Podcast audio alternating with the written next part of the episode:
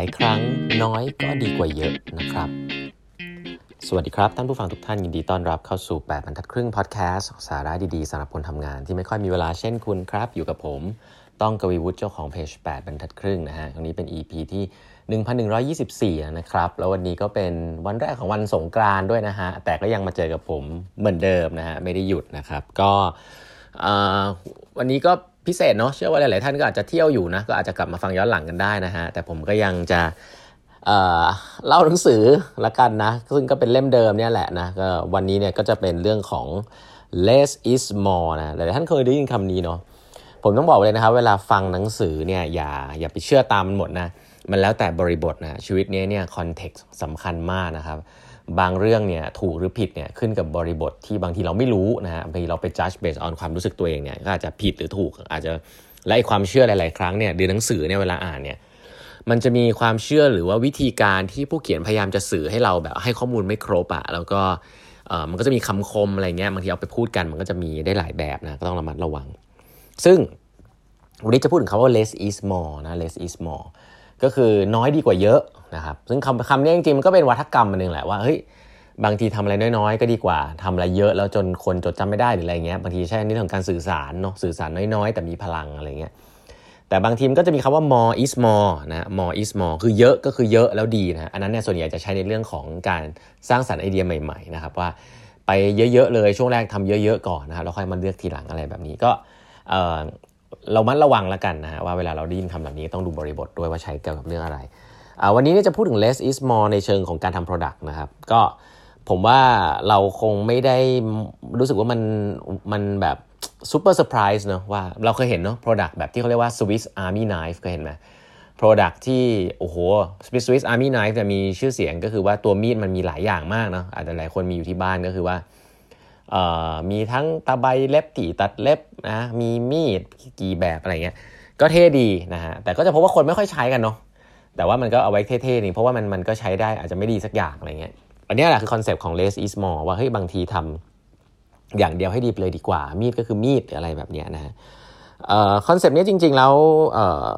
หนังสือเล่มนี้เล่าให้ฟังนะฮะตอนที่อากิโอะ โมริตะนะชื่อคุ้นๆไหมฮะอากิโอะ โมริตะคือผู้ก่อตั้งนะฮะบริษัท Sony นะครับแล้วก็ถ้าบอกว่า Sony เป็นบริษัทที่มี product อะไรที่เป็น hallmark แบบเด่นขึ้นมาแล้วก็เป็นอะไรที่เปลี่ยนโลกมากๆเนี่ยสิ่งนั้นคือ Sony Walkman นะฮะ Sony Walkman ก็คือการเดินฟังเพลงได้อะก็คือสามารถที่จะเดินถืออาจจะเครื่องฟังเทปหรือเครื่องฟังซีดีอะไรเงี้ยเขาเรียกว่า Walkman นะตอนที่อากิโอะ โมริตะเนี่ยทำ market research เรื่องนี้นะครับผลตอบรับไม่ดีเลยฮะคนส่วนใหญ่ก็จะถามบอกมาอากิโอะ โมริตะว่าทำไมฉันถึงต้องการที่จะเดินแล้วก็ฟังเพลงด้วยล่ะฉันก็ฟังที่บ้านก็ได้นี่อะไรอย่างนี้เป็นต้นนะครับคือเขาจะบอกว่ามันดูเป็นเรื่องที่แบบฉันไม่ได้อยากจะได้ฉันไม่ได้อยากจะเดินฟังเพลงฉันเดินก็เดินแล้วฉันฟังเพลงฉันอยากจะนั่งอะไรเงี้ยมันก็คงมียุคนั้นที่เป็นอย่างนั้นจริงๆนะครับแต่ว่าโมริตะก็ไม่ได้ย่อท้อนะเขาก็อาจจะไม่ได้เชื่อลูกค้าเขาขนาดนั้นนะคล้ายๆกันนะเหมือนกับตอนที่เราไปถามลูกค้าว่าอยากได้อะไรอันนี้ผมเคยเล่าให้ฟังเรื่องม้านะถ้าเกิดว่าคุณไปถามว่าคุณอยากได้อะไรคุณอยากได้ม้าที่วิ่งเร็วคงไม่ใช่รถยนต์หรืออะไรแบบเนี้ยก็เขาบอกว่าจริงๆแล้วตัว Walkman เนี่ยสตอรี่นึงที่น่าสนใจก็คือว่าตอนที่จะทำออกมาในล็อตแรกๆเนี่ยมันมีเทคโนโลยีตัวหนึ่งซึ่งสามารถใส่เพิ่มเข้าไปได้ก็คือว่าวิศวกรเนี่ยบอกคุณอากิโอะ โมริตะว่ามันสามารถใส่ปุ่มอัดเสียงได้ด้วยนะซึ่งมันก็ดูเป็นฟังก์ชันที่ดีเนาะแบบพอกดปุ๊บก็อัดเสียงเราได้อะไรแบบเนี้ยแล้วก็ราคาก็ไม่ได้เพิ่มนะแล้วก็ไม่ได้มีอะไรที่ซับซ้อนยุ่งยากด้วยก็ใส่เพิ่มเข้าไปก็เป็นเพิ่มฟังก์ชันอันนี้เข้าไปก็น่าจะช่วยให้มันมีอะไรดีๆหลายอย่างเกิดขึ้นใช่ไหมครับแต่สิ่งที่อากิโอะ โมริตะบอกก็คือว่าไม่ใส่ปุ่มอัดเสียงเข้าไปในตัว Walkman นะครับเพราะเขาบอกว่าสิ่งที่เขาอยากจะเปลี่ยน behavior คนแล้วก็ตัวนี้จะเป็น category king เป็นสิ่งที่คนคิดถึง Sony Walkman ก็คือการที่เดินออกจากบ้านฟังเพลงได้นะครับถ้าเกิดว่าใส่ปุ่มอัดเสียงเข้าไปปุ๊บเนี่ยเดี๋ยวมันจะงงกลายเป็นว่าตกลงไอ้เครื่องนี้มันใช้เป็นเครื่องอัดเสียงหรือเปล่านะเพราะฉะนั้นแล้วเนี่ยเขาชัดเจนกับ strategy ว่าถ้าตัวนี้จะ work เนี่ยจะต้องเป็นไม่มีปุ่มอัดเสียงนะครับจะต้องเป็นการฟังเพลงเท่านั้นเพราะอันนี้คือ behavior พฤติกรรมที่เขาต้องการเวลาผมมาเล่าย้อนหลังอย่างเงี้ยก็ดูเท่ดีเนาะผมว่าวันนั้นผมก็ไม่รู้ว่าเขาคิดอะไรที่เอาออกแล้วกันแต่ว่าแค่จะบอกว่า fact มันก็คือว่ามันเกิดเหตุการณ์นี้ขึ้นแล้วก็ less is more นะฮะ ซึ่งเขาบอกว่าในโลกใบนี้มีสิ่งที่เหมือนกับมันสื่อสารเราอยู่ตลอดเวลานะครับแล้วก็อะไรที่มันชัดเจนมากๆแล้วเนี่ยแล้วคุณไปเปลี่ยนมันเนี่ยโดยการไปเพิ่มอะไรให้มันคนอาจจะงงนะสิ่งนี้ภาษาอังกฤษเรียกว่า affordance นะผมก็เพิ่งเคยได้ยินคำนี้นะ affordance คืออะไรที่คน perceive นะฮะเห็นแล้วก็รู้สึกว่ามันจะต้องทำอะไรสักอย่างกับสิ่งนั้นแบบที่เราคิดนะยกตัวอย่างเช่นนะครับถ้าคุณเห็นแผ่นอะไรสักอย่างหนึ่งนะคุณเห็นแผ่นประตูอย่างเงี้ยคนส่วนใหญ่ก็จะผลักหรือจะดึงถูกไหมถ้ามีประตูนะบางทีประตูเลื่อนเนี่ยมันไม่ได้เป็นอะไรที่ obvious นะเพราะฉะนั้นเนี่ยเห็นก้อนหรือแผ่นอะไรสักอย่างคนจะผลักหรือจะดึงนะครับถ้าคุณเห็นดอร์น็อบนะกรอนประตูนะฮะที่เราใช้กันอยู่เนี่ยถ้าคุณเห็นมันกลมๆเราก็จะรู้ว่าเราต้องบิดนะเราจะไม่ผลักเลยแต่เราจะบิดถ้าคุณเห็นอะไรที่มันเป็นช่องๆนะครับคุณก็จะต้องเสียบอะไรเข้าไปเขาเรียกว่า insert อะไรสักอย่างคุณเห็นลูกฟุตบอลคุณก็เอาไว้ขว้างหรือเอาไว้ให้ว่ามันเด้งได้นะสิ่งเหล่านี้เนี่ยมันคือสิ่งที่ unconscious ว่าลูกค้ารู้แล้วว่าของแบบนี้ใช้อย่างไรนะถ้าคุณทำของที่มันคล้ายกับสิ่งเหล่านี้แต่ว่าคุณพยายาม introduce นิสัยใหม่ๆเข้าไปบางทีแล้วมันยากนะเพราะว่าคนเนี่ย perceive ไปแล้วว่าสิ่งเหล่านี้ใช้ทำอะไรคุณสู้เปลี่ยนเชฟเปลี่ยนฟอร์มมันออกไปเลยอาจจะดีกว่านะครับเพราะฉะนั้นแล้วการที่คุณใส่ฟังก์ชันอะไรเข้าไปในสิ่งที่มัน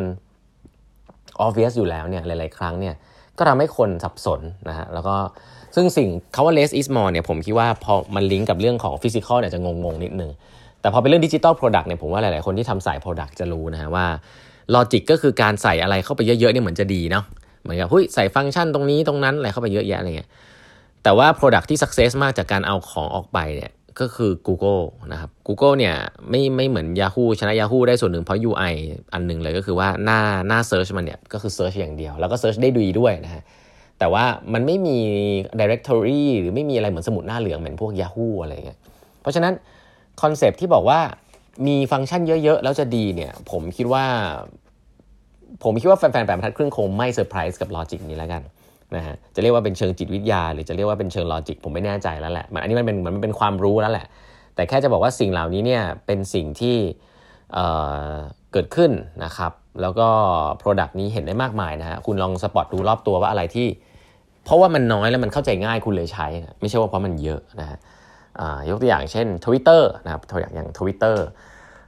เนี่ยคนใช้เยอะเพราะว่ามันซับซ้อนน้อยมากนะฮะเพราะว่ามันเขียนไม่กี่สั้นๆไม่กี่บรรทัดนะฮะแล้วก็เอาไว้พูดสิ่งสั้นๆในหัวไม่ได้เอาไว้เขียนบทความ